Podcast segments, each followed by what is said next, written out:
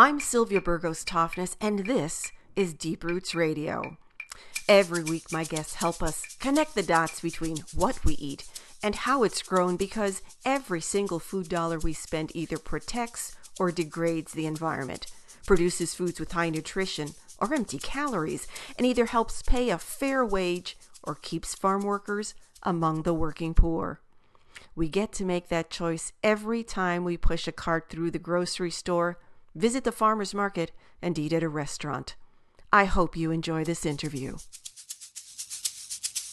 And so today we have the brains, brawn, and heart behind Hay River Certified Organic Pumpkin Seed Oil. Wow. Jay Seguin, and not Jay Seguin, Ken Seguin. There we go. And Jay Gilbertson. I told you, I'm like a kid on Christmas. I'm so nervous. Good morning, guys. I am so glad you're here. Good morning. Yeah, glad to be here. Happy to be here, yeah. All right. Now, I said that they added a really interesting twist to the farming story, and that's one of the things that's so much fun about small-scale farming, is that there are usually such terrific stories behind it.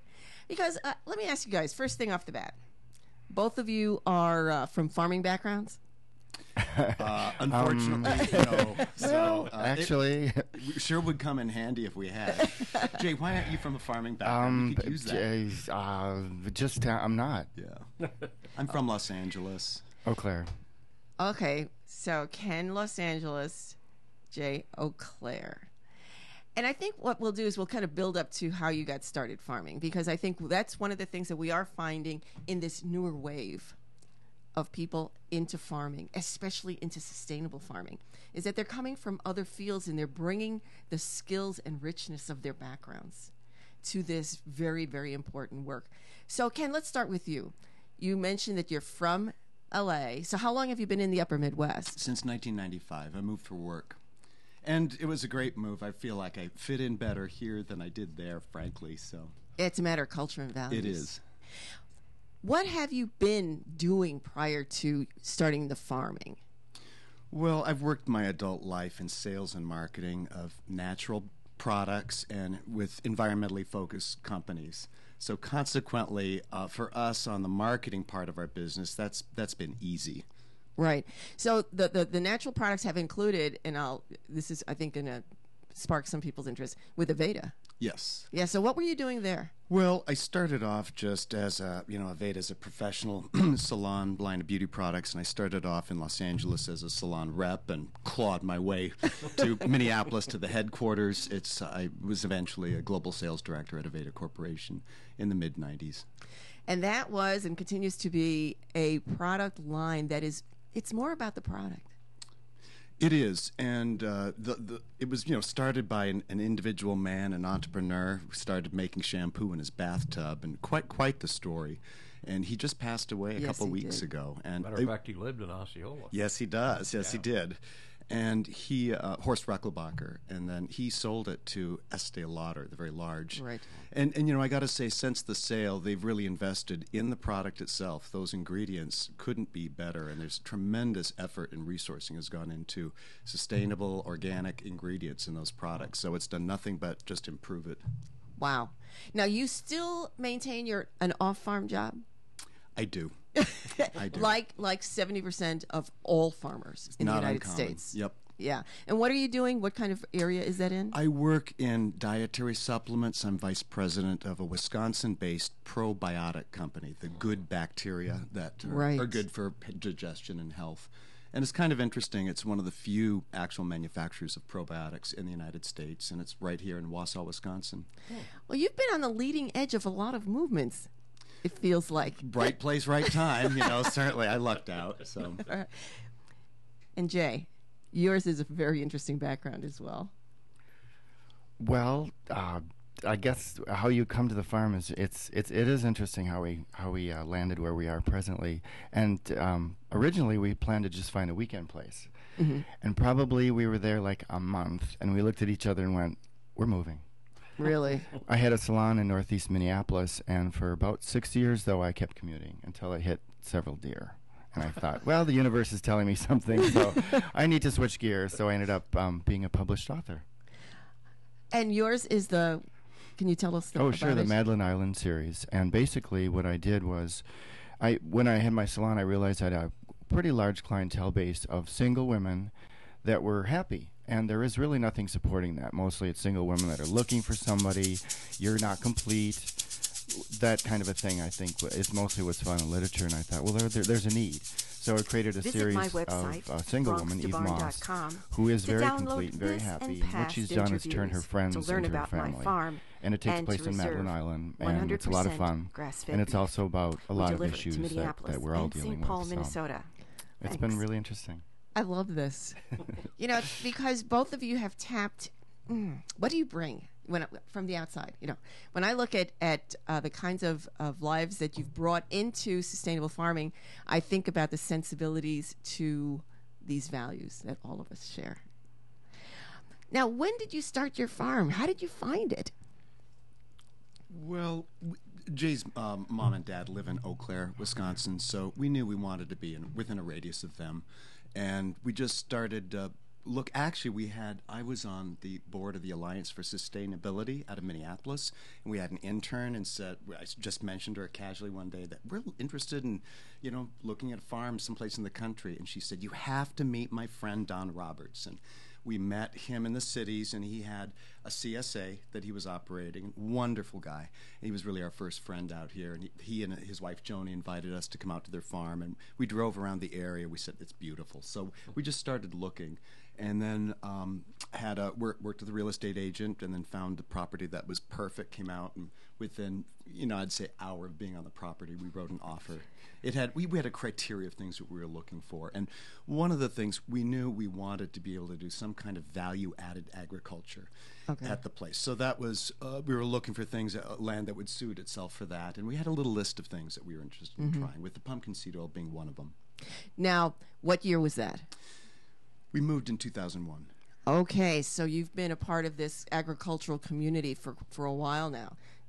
One of the things I guess I want our listeners to hear is that these things take time. Sometimes they take time to develop. You're looking around, and then you're looking for the right place for the right kind of farm that you want. So not necessarily overnight, although you do bump up against people and situations that really kind of align. So 2001, why pumpkin seed oil? Well, it was one of several things we were considering. And we were thinking of maybe woods-grown herbs, because I have worked in the dietary supplement and herbal business. We thought that would be a possibility, and we have abundant woods. And ginseng is native to here, so that was a possibility, and we looked at that. We looked at cut flowers, maybe peonies. They grow very well here. Yes. And the pumpkin seed oil. The man who I mentioned, Horst Rechelbacher, the founder of Aveda, he is Austrian. Yes. And along with Arnold Schwarzenegger and Wolfgang Puck is considered Austrians that have gone on and done well in the world. And we used to go to some of the very large natural product expos where the government of Austria would have a booth. And Horst is well known, and everybody around him would be given a gift bag of Austrian products. And Austria is the world's largest producer and consumer of pumpkin seed oil.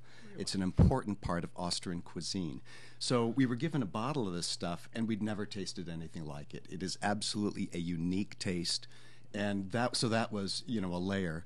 And then in year 2000, we went to a value-added agricultural conference in Eau Claire, Wisconsin. Yes, and that's held annually. Yeah, yes. and looking for, you know, what could we be doing on our farm that. And we heard a presentation from a man who was running a place just north of here in Spooner, Wisconsin, Botanic Oil Innovations. Yes, familiar. And the idea was to really encourage diversity in farming, and that oilseed crops could be grown successfully here. They are in cold climates around the world. They grow, you know, sunflowers in Siberia and North Dakota just fine. And pumpkin seed oil was one of the things that they had suggested. So kind of those two things, the background with Horst and that, was like, well, let's give that a try. And exactly what you said, Sylvia, very gradual process. You know, we started very, very slowly planting some of these special varieties that we grow for the oil, just started off, did tests, found one that worked, scaled that up, did a test pressing. So it took a number of years. We started in 2002, But it wasn't until 2006 that we actually had a finished product that we could sell. Wow, that's a lot of trial and really trying to figure out what would work best. That makes me think about something that we've talked about on Deep Roots Radio numbers of times, which is that holistic look at farming. You don't start necessarily with the product you want to grow, but rather with the idea of the life you want to lead. And then you find those, or you try to find, those farm-based activities that provide that living wage or that the ability to put your passion into a soil, into the product. And that's called holistic kind of approach, holistic goals. I know that many of our listeners may be farmers. Many of them are food lovers. In fact, all of us are food lovers, but may not have a direct daily tie with a farm or with a garden. And so that's the kind of approach that many people in agriculture are trying to promote. You know, take a look at things holistically. Try to figure out first, what is the life you want? What are the goals you have? And then try things that may work. And certainly right now, my husband Dave and I are raising cattle. So we're raising 100% grass-fed beef. But as we get older and as we have trials with different things, that may change because of age, because of physical ability, or because we may find another market. And so farmers are always kind of looking at what's going to work, what's going to work. So it was 2006 that you finally had a product. Wow. Now, how many acres were you planting in order to do this? Well, we started out with rows, and we just progressed, actually. It just really did start out with just a very small amount of plantings, and then we just grew it. You know, because we are actually the first producers of pumpkin seed oil in the U.S., even though we live in a farming community, there is really not that kind of knowledge base on how you go, certainly about growing them. And we've been able to tap into our community, like I think farmers do everywhere, over what do we do, best practices, how do we do this? But then in terms of actually the harvesting and the processing, no one had done it before here. Wow. So, you know, we really needed to develop the system, and we originally started harvesting by hand. And part of our deal is, I know the big deal with Jay is community and wanting to create jobs and wanting to pay people well.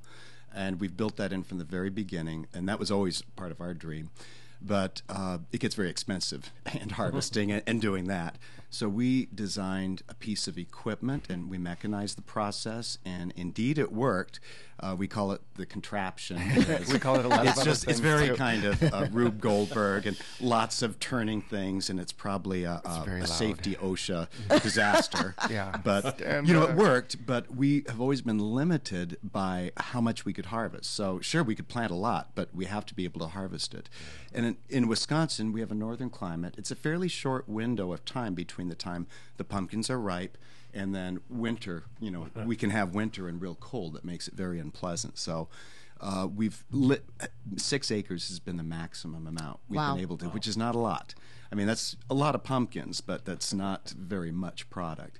So that's always been a limiting factor, but that's changed just this last year. For those who might be joining us right now, we are chatting with Ken Seguin and Jay Gilbertson, the people behind, the brains behind, Hay River Certified Organic Pumpkin Seed Oil in Prairie Farm, Wisconsin, America's first pumpkin seed oil. How do you do with pumpkin seed oil? Well, it tastes delicious, and probably the best use is salad dressing. Really? It makes a great vinaigrette with just a balsamic and a little salt and pepper, and boom, it's awesome. Wow. I was introduced to pumpkin seed oil just a couple of weeks ago because I won some of their pumpkin seed oil in a silent auction. It was like the best thing. Brought it home. My husband was very familiar with that firm up in Spooner. Oh, okay. Botanical Oils. He's a chiropractor and was very familiar with the nutritional values of those oils. Yeah. And so when I brought home the pumpkin seed oil, he was, oh, this is terrific. We immediately tried it on salad. just as you said, with lemon juice. Ooh, perfect. And it has such a different flavor. It was so wonderful. Since then, now I am dipping it, my breads in it. It is just a delicious oil, and just what a beautiful color. Yeah, isn't it? Nice color. Yeah. Well, so tell me about those pumpkins, though. Is this like a regular pumpkin? No, it's a special pumpkin. And, you know, I mentioned the Austrians were the world's largest producers and consumers. It's a very interesting history because pumpkins are American. They were domesticated by Native Americans right here. Yeah. And none other than, excuse me, Christopher Columbus took pumpkins back with him. And immediately they were thought of as being a good food for the people. So, and the royal courts of Europe were very connected. And so it was really deliberately promoted that these should be grown, to feed the people. And so by the late 1600s, the Austrians were taking pumpkins and pumpkin seeds and pressing them for the oil. And then in 1897, there was a naturally occurring genetic mutation, that there was one pumpkin where the seeds were different. Now, if you've ever hollowed out or made a jack-o'-lantern, you know pumpkins have a hard white shell, yes, very fibrous. Well, in this genetic mutation, that hard white shell, it was still there, but it had withered away and just become almost more like an onion skin. And so it was seized because they were already pressing those seeds that had the hard white shell, and this made it much easier without all that extra fiber to take and press the oil. And they're called either hullless or, more fun to say, naked seeded pumpkins. And so those are what we use. And they've really been developed since then for these large oil-rich seeds. And sometimes, you know, when you're selecting crops for one particular attribute, other things fall away. So they look different. They're kind of green and orange striped. And everybody always asks about, what do you do with all that flesh? And it's pretty much useless. The flesh is very pale and very fibrous, and it lacks the pigments. They're called carotenoids that create the orange color, flavor, and nutrition.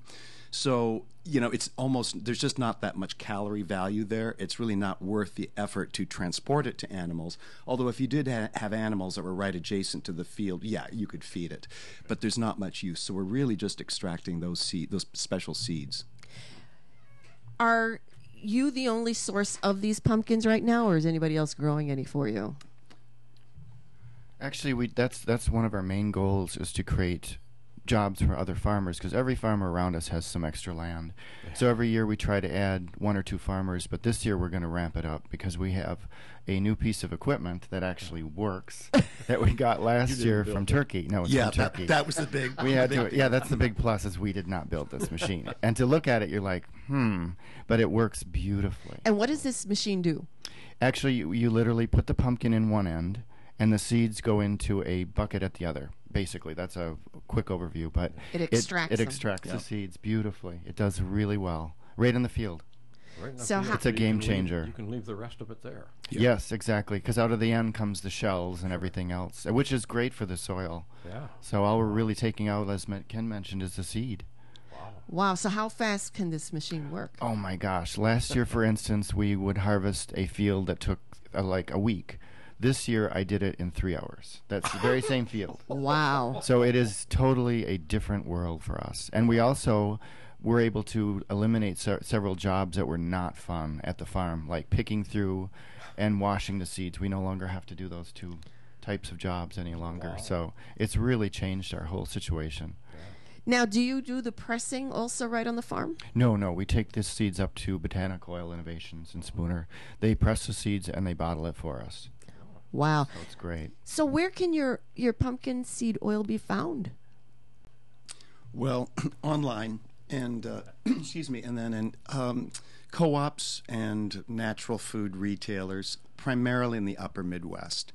And we've been limited in Whole Foods markets in the Twin Cities, Chicago, Madison, Wisconsin.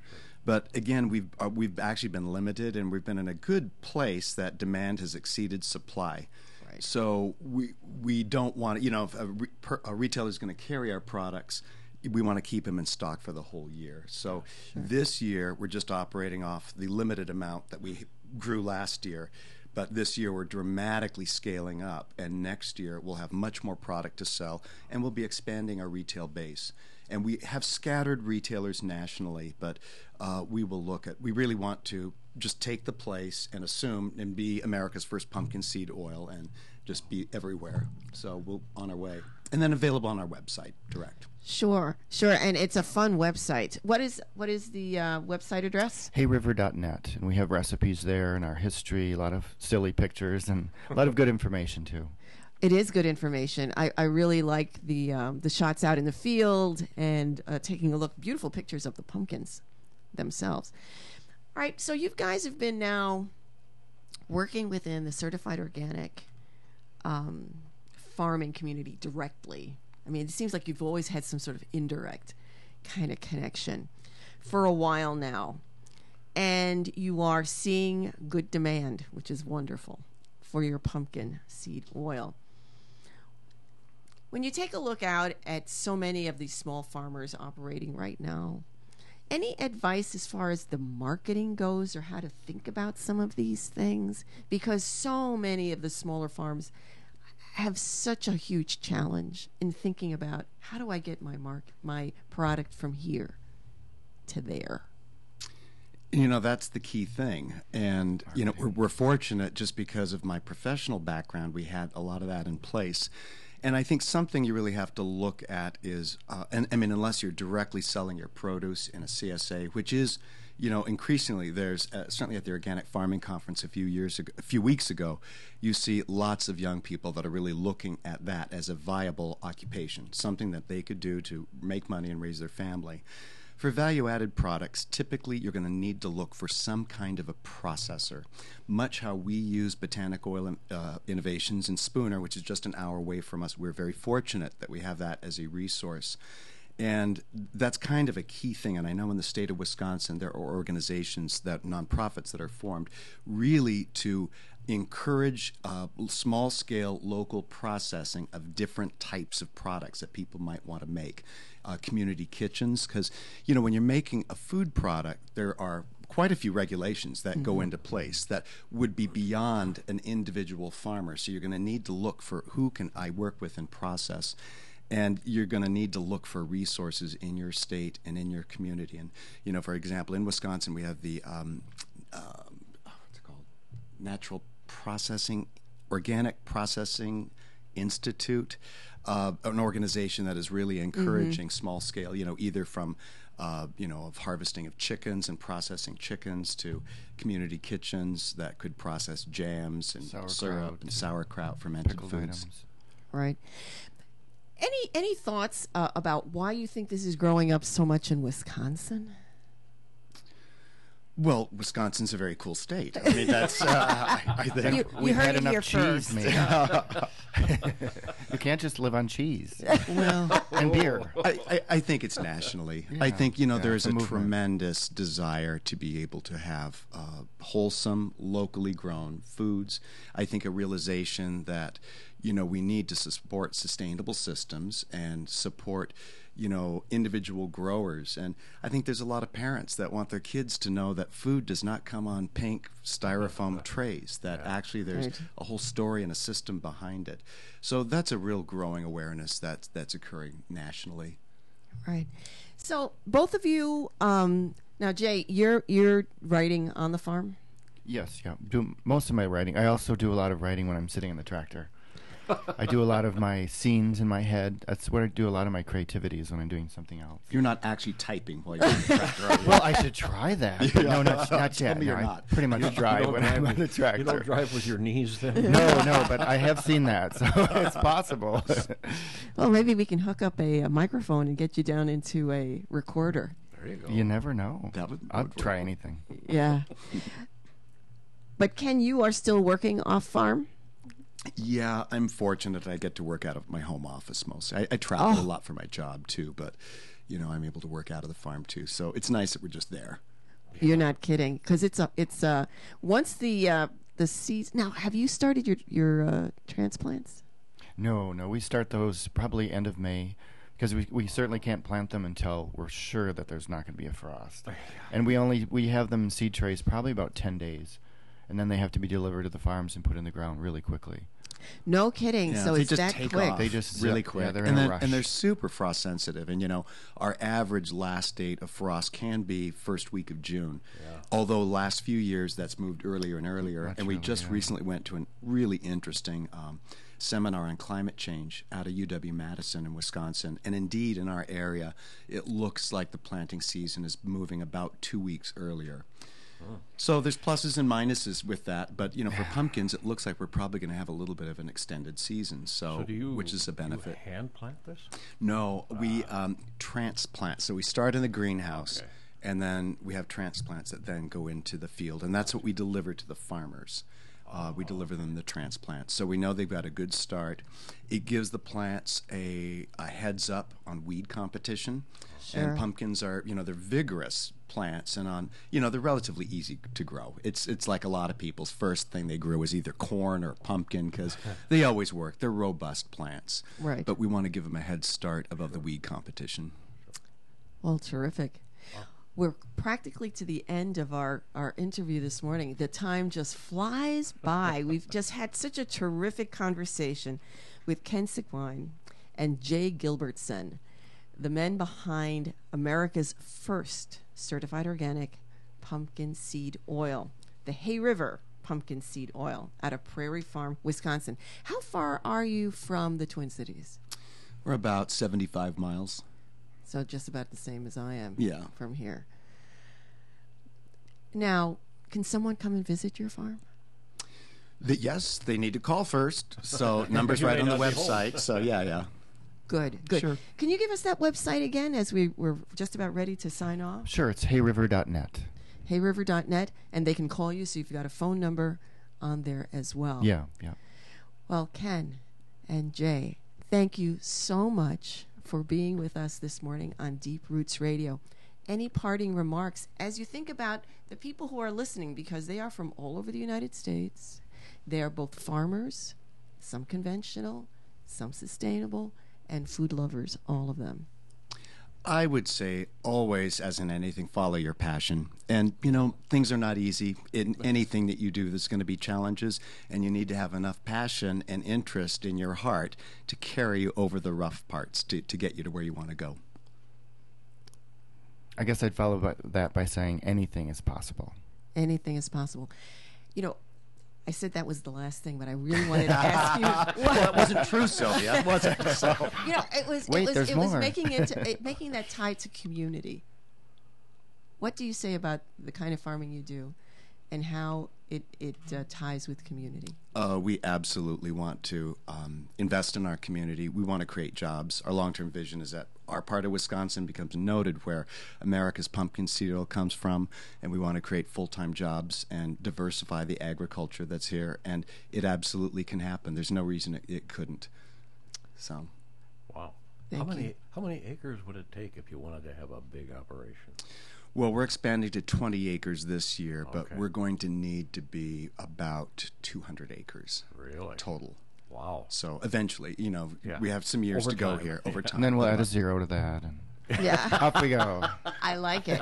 I like that kind of thing. Constantly growing. Yep, absolutely. Yeah. Well, thank you, Ken Seguin and Jay Gilbertson from Hay River Pumpkin Seed Oil. I hope you have a good weekend. You too. Thank you. Bye, everybody. Much. Visit my website, bronxtobarn.com, to download this and past interviews, to learn about my farm, and to reserve 100% grass-fed beef. We deliver to Minneapolis and St. Paul, Minnesota. Thanks.